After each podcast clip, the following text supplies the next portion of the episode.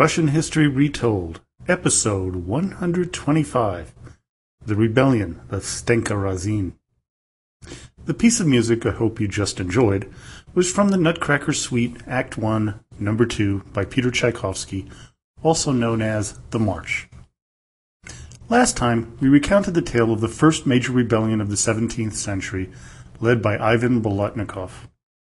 This week, we will move ahead in time some 63 years later to the year 1670 and the revolt led by a person who has one of the best names in Russian history, in my humble opinion, one Stenka Razin. While the Bolotnikov rebellion had been put down brutally, Russia was still inching its way out of the time of troubles. With Michael Romanov in charge, there came a sense of stability returning to Moscow but the South was still for the most part lawless. Roving bands of brigands, sometimes Cossacks, sometimes just bands of marauders, attacked traveling merchants and pretty much anyone who crossed their paths. The government, weak as it was, could do little to stop them. On top of it, many of the poor peasants would shelter the men in return for protection, alerting them if government forces were coming. In Moscow, Tsar Mikhail Romanov, or should I say his advisory team, led by his father, Metropolitan Filaret, was stabilizing the central government.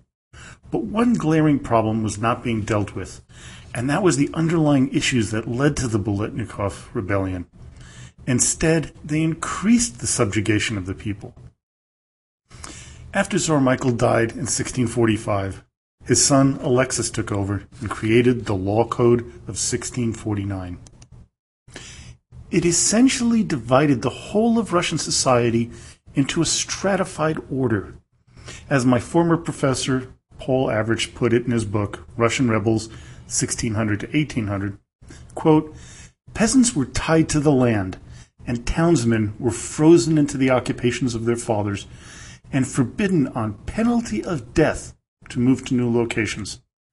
This was not done only to ensure an uninterrupted flow of tax revenue into the Treasury, but to halt the perpetual wandering of the people, which grievously undermined social stability. For the same reasons, the state removed any time limit for the recovery of runaway peasants and imposed heavy penalties on landlords guilty of harboring them. Obviously, the peasant class was devastated once again. Lost was any hope for a better future.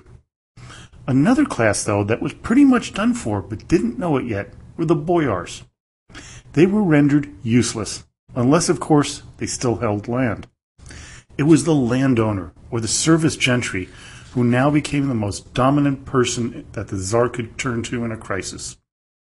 The Tsar relied on them for much of his finances and soldiers. The now powerful service gentry class put that burden on their serfs. And at this point, I'm going to have to semi abandon the term serfdom and call it what it is slavery.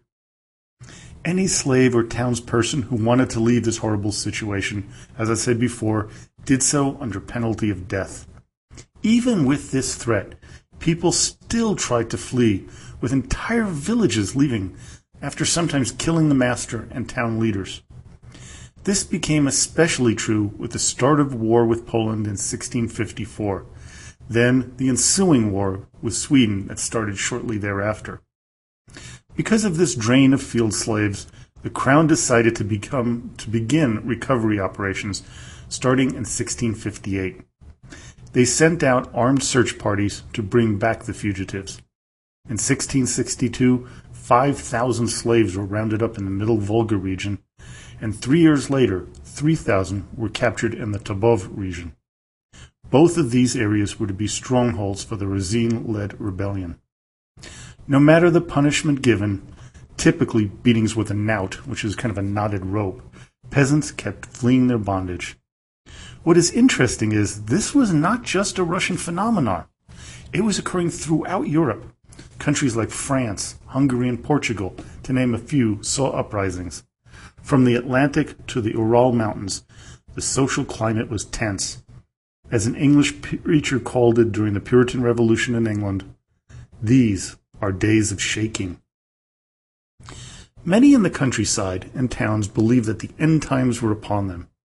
In Russia, many believe that Patriarch Nikon, with his hated reforms, was the Antichrist, and Tsar Alexis was the beast of the apocalypse.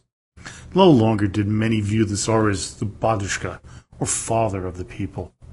As the Russian historian Platonov wrote about how the people were feeling about the Tsar, quote, the sovereign is a young fool and looks on everything through the eyes of the boyars Morozov, Miloslavsky. They dominate everything, and the Tsar. Though he knows what is going on, keeps quiet, for the devil has taken away his understanding. With war on the Western Front waging, you would think that the government would try to slow down a little bit with their expansion east towards Siberia or the south. Problem is, you would be wrong.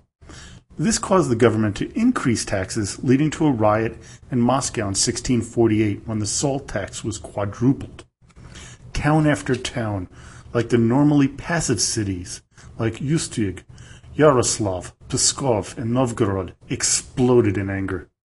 Then the government, seeing that there still wasn't enough money, began to debase the currency by minting copper coins instead of the silver based ones.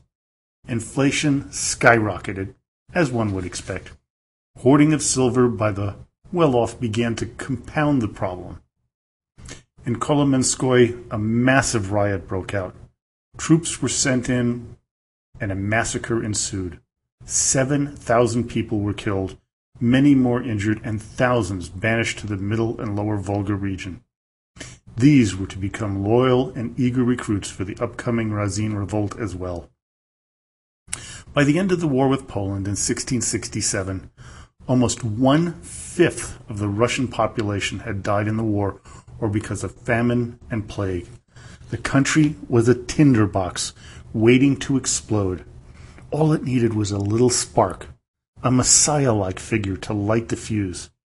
They would get it in 1670 in the charismatic leader Stenka Razin. In the middle to lower Volga region, you have the people known as the Don Cossacks. They were wildly libertarian in nature, refusing to pay taxes to Moscow, and indeed expecting to be paid by the Muscovite government for patrolling the borders and thereby protecting Moscow and other cities of the interior of Russia.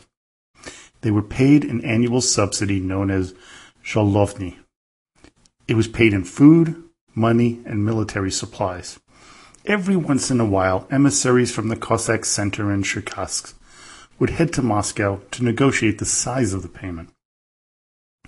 What the leadership of the Cossacks was worried about was the advancing agricultural farms, which they feared would end their way of life.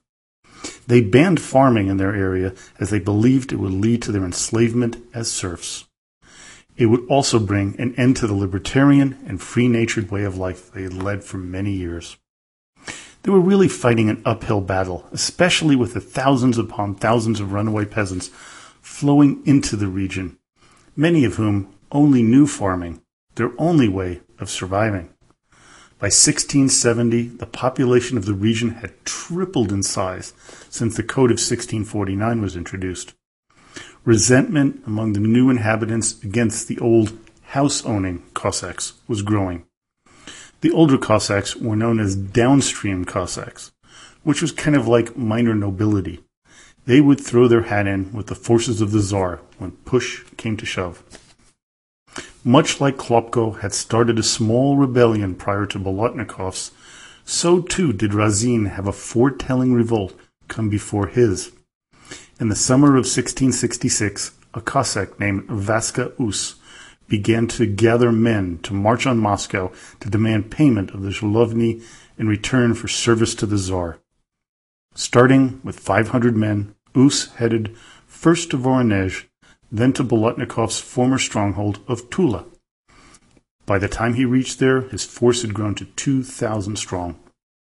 The voivoda, or the leader as he was known in that day, called on Moscow to send aid to his garrison at Tula. Quickly, a large force was dispatched headed by Prince Yuri Baratynsky. As the troops got closer to the rebels, they scattered and left the area, dispersing to their former homes. This, though, would not be the last we would hear of Vaska Us. While Us was a fair to middling leader, he was no match for the extremely charismatic Ataman leader Stepan Timofeyevich Razin. Born to an old Cossack family of means, Razin was a loyal member of the establishment. His godfather, Kornilo Yakovlev, was the Voiskovoy Ataman, a top leader of the Don Cossacks. We first learn of Razin in 1652, when he was about 21, when he made his first pilgrimage to the Solovetsky Monastery on the White Sea, heading through Moscow. Next, he comes up as a part of the Cossack delegation in 1658 to negotiate the annual tribute. He also fought against the Crimean Tatars for the Tsar in 1663. As Professor Avrich puts it in his book, quote, Throughout history, rebel leaders have come from comfortable backgrounds. Indeed, this would seem more the rule than the exception.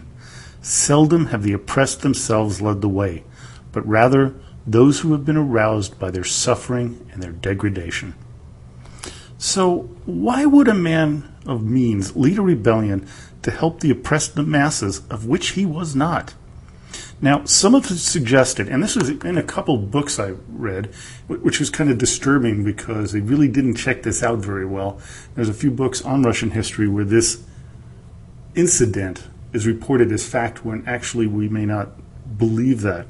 Uh, some have suggested that he was angered by the execution of an older brother by Prince Yuri Dolgoruki, much like Lenin centuries later when his older brother was executed by the Tsar. The only problem is that we have no evidence that Stenka had an older brother.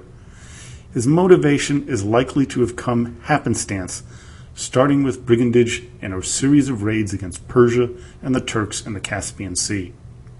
From early 1667 through the summer of 1669, Stenka Razin led a band of Cossacks on raids against the villages down the Volga River, past Astrakhan, and into the Caspian Sea. Moscow heard of it and sent messages to the local voivodas to stop him. Being fiercely independent, the Cossack leaders, including his godfather, ignored the orders.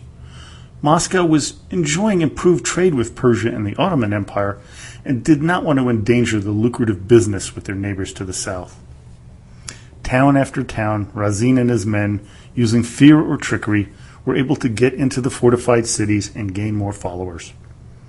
Many of the Streltsy, old time protectors of Moscow from the time of Ivan the Terrible, joined Stenka's band instead of fighting them. Oftentimes, if the voivodas resisted, their Streltsy would revolt and kill them and their officers. As they passed the heavily fortified city of Tsaritsyn, the guns there went silent, with the voivoda either afraid or unwilling to fire on the now burgeoning flotilla of ships. This reluctance helped Razin gain a mythical quality about his invincibility. They then attacked the fortress city of Yaitsk. Instead of a frontal assault, assault, 40 of his men snuck in, asking to pray at the cathedral. Once in, they opened the gates, letting in their comrades. Any of the Streltsy who refused to join the rebels were slaughtered. About 170 men were killed, with Razin's men suffering no casualties. Stenka decided to winter in Yaitsk, where he repulsed numerous attacks by Tsarist forces. Tsar Alexis even offered a general amnesty if they stopped their raids. The messenger was arrested and drowned. In 1669, they began their raids on the Caspian seaports, attacking both Persian and Turkish holdings, as well as attacking any seagoing merchant vessels. They had a number of battles with Persian fleets but Razin's boats, known as strugi, were too fast and powerful. By late summer, weary and full of plunder, they began to head back to the Don. Unfortunately for Razin, as they approached the mouth of the Volga and the city of Astrakhan, they were met by a large fleet of Russian warships led by Prince Simeon Lvov. Tired and low on provisions, Stenka's men were in no fighting shape, so when an offer of a full pardon in return for abandoning his booty and the return of all prisoners they gathered in previous raids, along the Volga especially, Razin accepted the offer.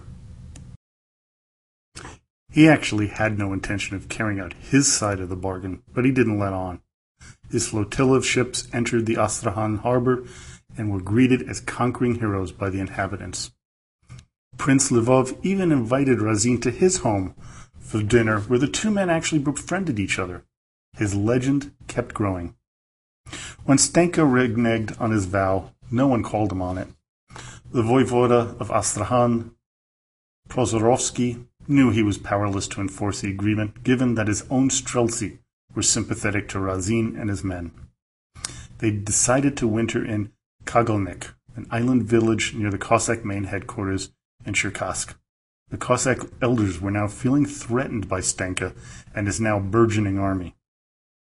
While starting out as a shaika, or pirate band, only interested in plunder, Razin's movement was starting to transform into a voisko, or rebel army. The men, and interestingly enough women, who joined his camp were the disenfranchised and poor. So what started out as a raid for wealth and booty was transforming itself as well as Stenka Razin into a social movement. It was at this point that the leader of this band of brigands decided to march on Moscow. Hearing this, the Tsar sent another emissary to Razin's godfather Yakovlev, demanding he stop Stenka. Yakovlev, feeling threatened, called a meeting of his top people known as a Krug. The Tsar's man, Gerasim Evdokimov, attended the Krug, which was crashed by Stenka and his men. If Evdokimov was beaten to death after Razin shouted him, Who sent you? The great sovereign or the boyars? A number of Cossack elders met a similar fate. Yakovlev was threatened so well, so he backed off. By March of 1670, Razin's army, now over 7,000 strong, began to march up the Volga. Near the town of Panshin, he would make a dramatic speech that would mark the start of the rebellion. Quote, to go from the Don to the Volga, and from the Volga into Rus against the sovereign's enemies and betrayers, and to remove from the Muscovite state the traitor boyars and Duma men and the voivodas and officials in the towns, and to give freedom to the common people. I will not raise my sword against the great sovereign. I would rather cut off my own head with it or be drowned in the river. We are ready to serve and die for the house of the Blessed Virgin and for the great sovereign. But the boyars have barred our way to the sea and the Volga, and we have thus become naked and hungry. And now we shall get to the Volga against the boyars and the voivodas, so that the boyars and the voivodas do not starve us to death.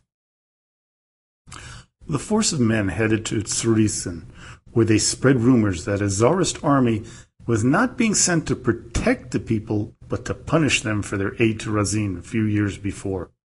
Scared of the potential reprisal, the townspeople opened the gates and allowed the insurgents in. The lie worked. A small band of loyalists barricaded themselves in a watchtower, but were eventually vanquished and killed, along with the new voivoda, Timofey Turgenev. News came of the approaching Tsarist regiment of Streltsy, led by Ivan Lopatin, who did not know that the Tsaritsyn had fallen already. Fierce fighting ensued, with the Streltsy making it to the city, where they were horrified to discover that instead of becoming a place of shelter, it became their place to die. Only a few survived of the 400 who entered the city. The only ones to live were those who pledged to join Razin's rebels. Another Krug, this one led by Stenka, was held where fierce debate ensued as to where to head to next go back toward Astrakhan and gather more troops and consolidate their gains, or head straight to Moscow. In one of those deciding moments in history, they chose to head back south. Many historians view this as the one fatal mistake made by Razin. By not heading north, they gave Tsar Alexis and his men time to gather their forces and regroup. The next two rebellions, led by Bulavin and Pugachev, would make similar disastrous decisions. Alexis made full use of this time out. He asked for help from the Kalmyk tribesmen, longtime enemies of the Cossacks. The Tsar also ordered that all border towns halt the stream of people headed to Razin's aid. While slowing it down considerably, it could not and did not stop the peasants from joining the growing band of rebels. Now, as an aside, during Alexis's reign, he was dramatically modernizing and increasing the size of his army, something his son Peter the Great would follow up with vigorously. What Razin would face was a standing army of about 100,000 men, all told, up from the standing army of 50,000 when Alexis took control. Still, Stenka Razin's army was no small and inconsequential force. They had the south, along with the sympathy of the populace. Astrakhan was now the focus of the rebel army. The voivoda, Ivan Prozorovsky, sent an army of 2,600 streltsy led by her old friend Prince Lvov against Razin. Unfortunately for Lvov, his men refused to fight, arrested their commander, and turned over their officers to Stenka's men. Lvov was spared for now because of his friendship with Razin. Another officer, Ludwig Fabricius, escaped to tell the tale of what happened in Astrakhan. Razin feigned an assault on the main gate of the city, Instead, using treachery and rumors that they might fall victim to general pillaging of the town, they entered from the rear through an opened gate. Panic ensued to the point of the defenders killing their own officers. From here, an orgy of blood and looting took place, with anyone suspected of being well off in mortal danger. Over 440 were killed, but it could have been far worse, except for Stenka Razin stopping the carnage. The town was filled with foreign merchants, many of whom felt the rebels' wrath. Moscow's window on the east, Astrakhan, was fully in the insurgents' hands. Razin left town, which gave the green light for more murder and mayhem. Prince Lvov and the Metropolitan were murdered, with the wives and daughters of the merchants being taken and raped. Stenka Razin and his 6,000 man army made its way up the Volga finally heading towards Moscow. Again, towns on the way joined the rebel cause. Anyone of any standing either fled in horror or summarily executed. Many tribes like the Mordva, Mari, Chuvash joined in the frenzy. Those who were traditional rivals of the Cossacks, like the Kalmyks and many Tatars, stayed loyal to the Tsar. One group, which on the surface became an unlikely ally of the rebels, was the lower clergy of the Russian Orthodox Church. But was it really a surprise given the animosity between the powers that be, like the bishops and metropolitans, and the lay clergy? Not really, considering many of the lower level priests were still old believers, or at least sympathizers. By the late summer of 1670, the rebels held an 800 mile long swath of land, including the towns of Astrakhan, Cherny, Yar, Tsaritsyn, Saratov, and Samara. The Tsar had had enough. He sent a pair of large detachments of mostly cavalry, one led by Prince Yuri Dolgoruki and the second by Prince Yuri Baratynsky. Baratynsky was to head to the town of Simbirsk to hold the rebels there. Simbirsk was the town where a few hundred years later the most successful rebel leader in Russian history would be born, Vladimir Lenin. The cavalry met the invading insurgent army head on, but lacking a strong infantry, they were forced to retreat, opening the way for Razin's army to lay siege to the city. They made it through the outer defenses easily, but the inner walls, uh, they would pose a major obstacle. Here, the whole rebellion would face a major turning point. Inexplicably, during the month long siege, Razin sent out multiple raiding parties to the outlying countryside instead of concentrating his forces on Simbirsk. Three separate attacks, mostly at night, failed to breach the inner walls. It has been speculated that had Stenka captured Simbirsk, Kazan and Nizhny Novgorod would have been ripe for the taking, with Moscow being left alone and highly vulnerable. The rebel detachments, led by Mishka Kharitonov, Vasha Fedorov, and Maxim Osipov ravaged town after town, leaving them in ruins, killing many voivodas and slaughtering the local nobility. But as fall approached, Baratynsky's forces made their way to Simbirsk and faced off against Stenka Razin's ragtag band of peasants and Cossacks. The battle that ensued was fierce, but terribly one sided. Facing cannons with axes and pitchforks, the rebels were mowed down en masse, with Razin himself suffering multiple wounds to the head and legs. Bariatinski wasn't done. He pursued the insurgents with his cavalry and artillery. Those who weren't killed by the fierce gunfire were captured and executed or drowned in the river Sviaga. The rout was in full force. Prince Dolgoruki was advancing on rebel holdings on the Volga, and Prince Grigory Romodanovsky taking on the insurgents on the Don. More than 60,000 Tsarist troops, freshly recruited and trained, bore down on the rebels. The reason so many new soldiers were now available was that the Russo Polish War had ended and hostilities had ceased. Maxim Osipov was now the target of Dolgoruki's army, whose detachments, led by the gifted officers Fyodor Leontiev and Prince Konstantin Shcherbatov, chased him and his men down near Nizhny Novgorod. The two day battle that ensued, starting on October 22nd, was another slaughter. Those who surrendered were either hung or beheaded. The Tsarist forces were as merciful to the rebels as they had been to their enemies. Frolka Razin, Stenka's brother, tried to besiege the town of Tambov, but was met by the relieving army of Romodanovsky. Both armies suffered staggering losses, but the better armed and disciplined Muscovite forces, which also outnumbered the rebels three to one, prevailed. The slaughter of the insurgent forces was brutal. Many were, quote, impaled on stakes, nailed to boards, torn to shreds by flesh hooks, and flogged or strangled to death. Throughout the main theaters of the uprising, public hanging, quartering, disemboweling, beheading, and breaking on the wheel went on for months. The government, now enduring two major rebellions during the past 70 years, thought that this time, this brutal lesson would prevent future rebellions. That just didn't happen the way they hoped for.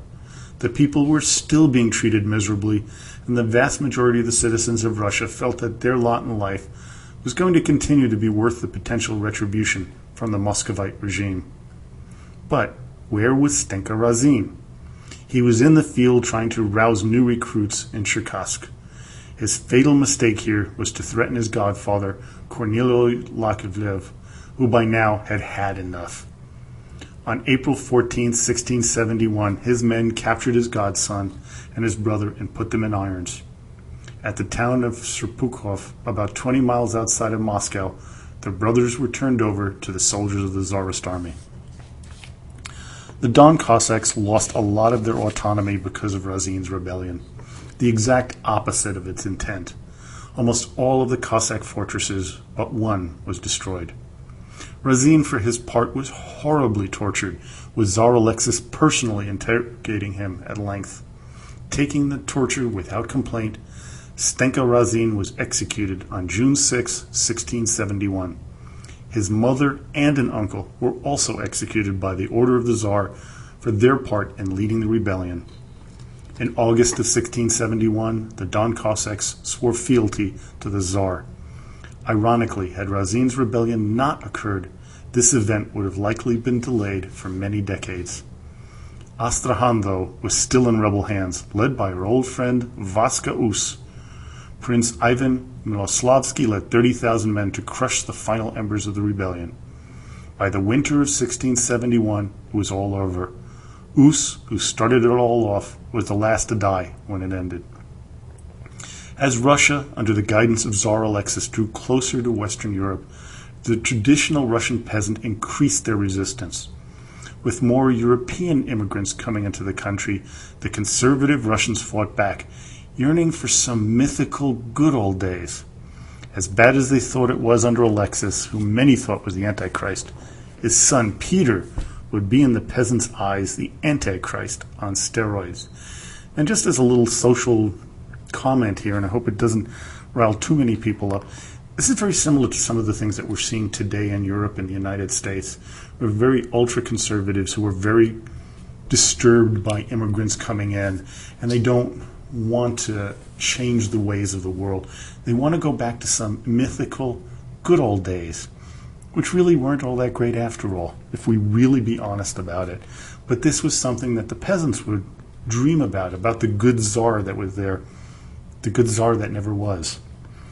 Next time, Peter the Great's reforms and westernization policies would lead to the Third Great Rebellion.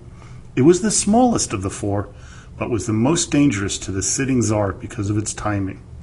Join me then to recount the story of the rebellion led by Kondraty Bulavin. Well, I hope you enjoyed the podcast. Another reminder I'm blogging at my site at www.russianrulershistory.com about the dozen seminal moments in Russian history that changed everything. Please visit it when you can and sign up for the updates or make a donation, big or small, to help keep the podcast going. Also, if you have a moment, could you please rate the podcast on iTunes? It really helps to boost its ranking and get more listeners. And also, join us on Facebook as well, where you can ask a question, leave a message, or make a suggestion. So, as always, до свидания и спасибо большое.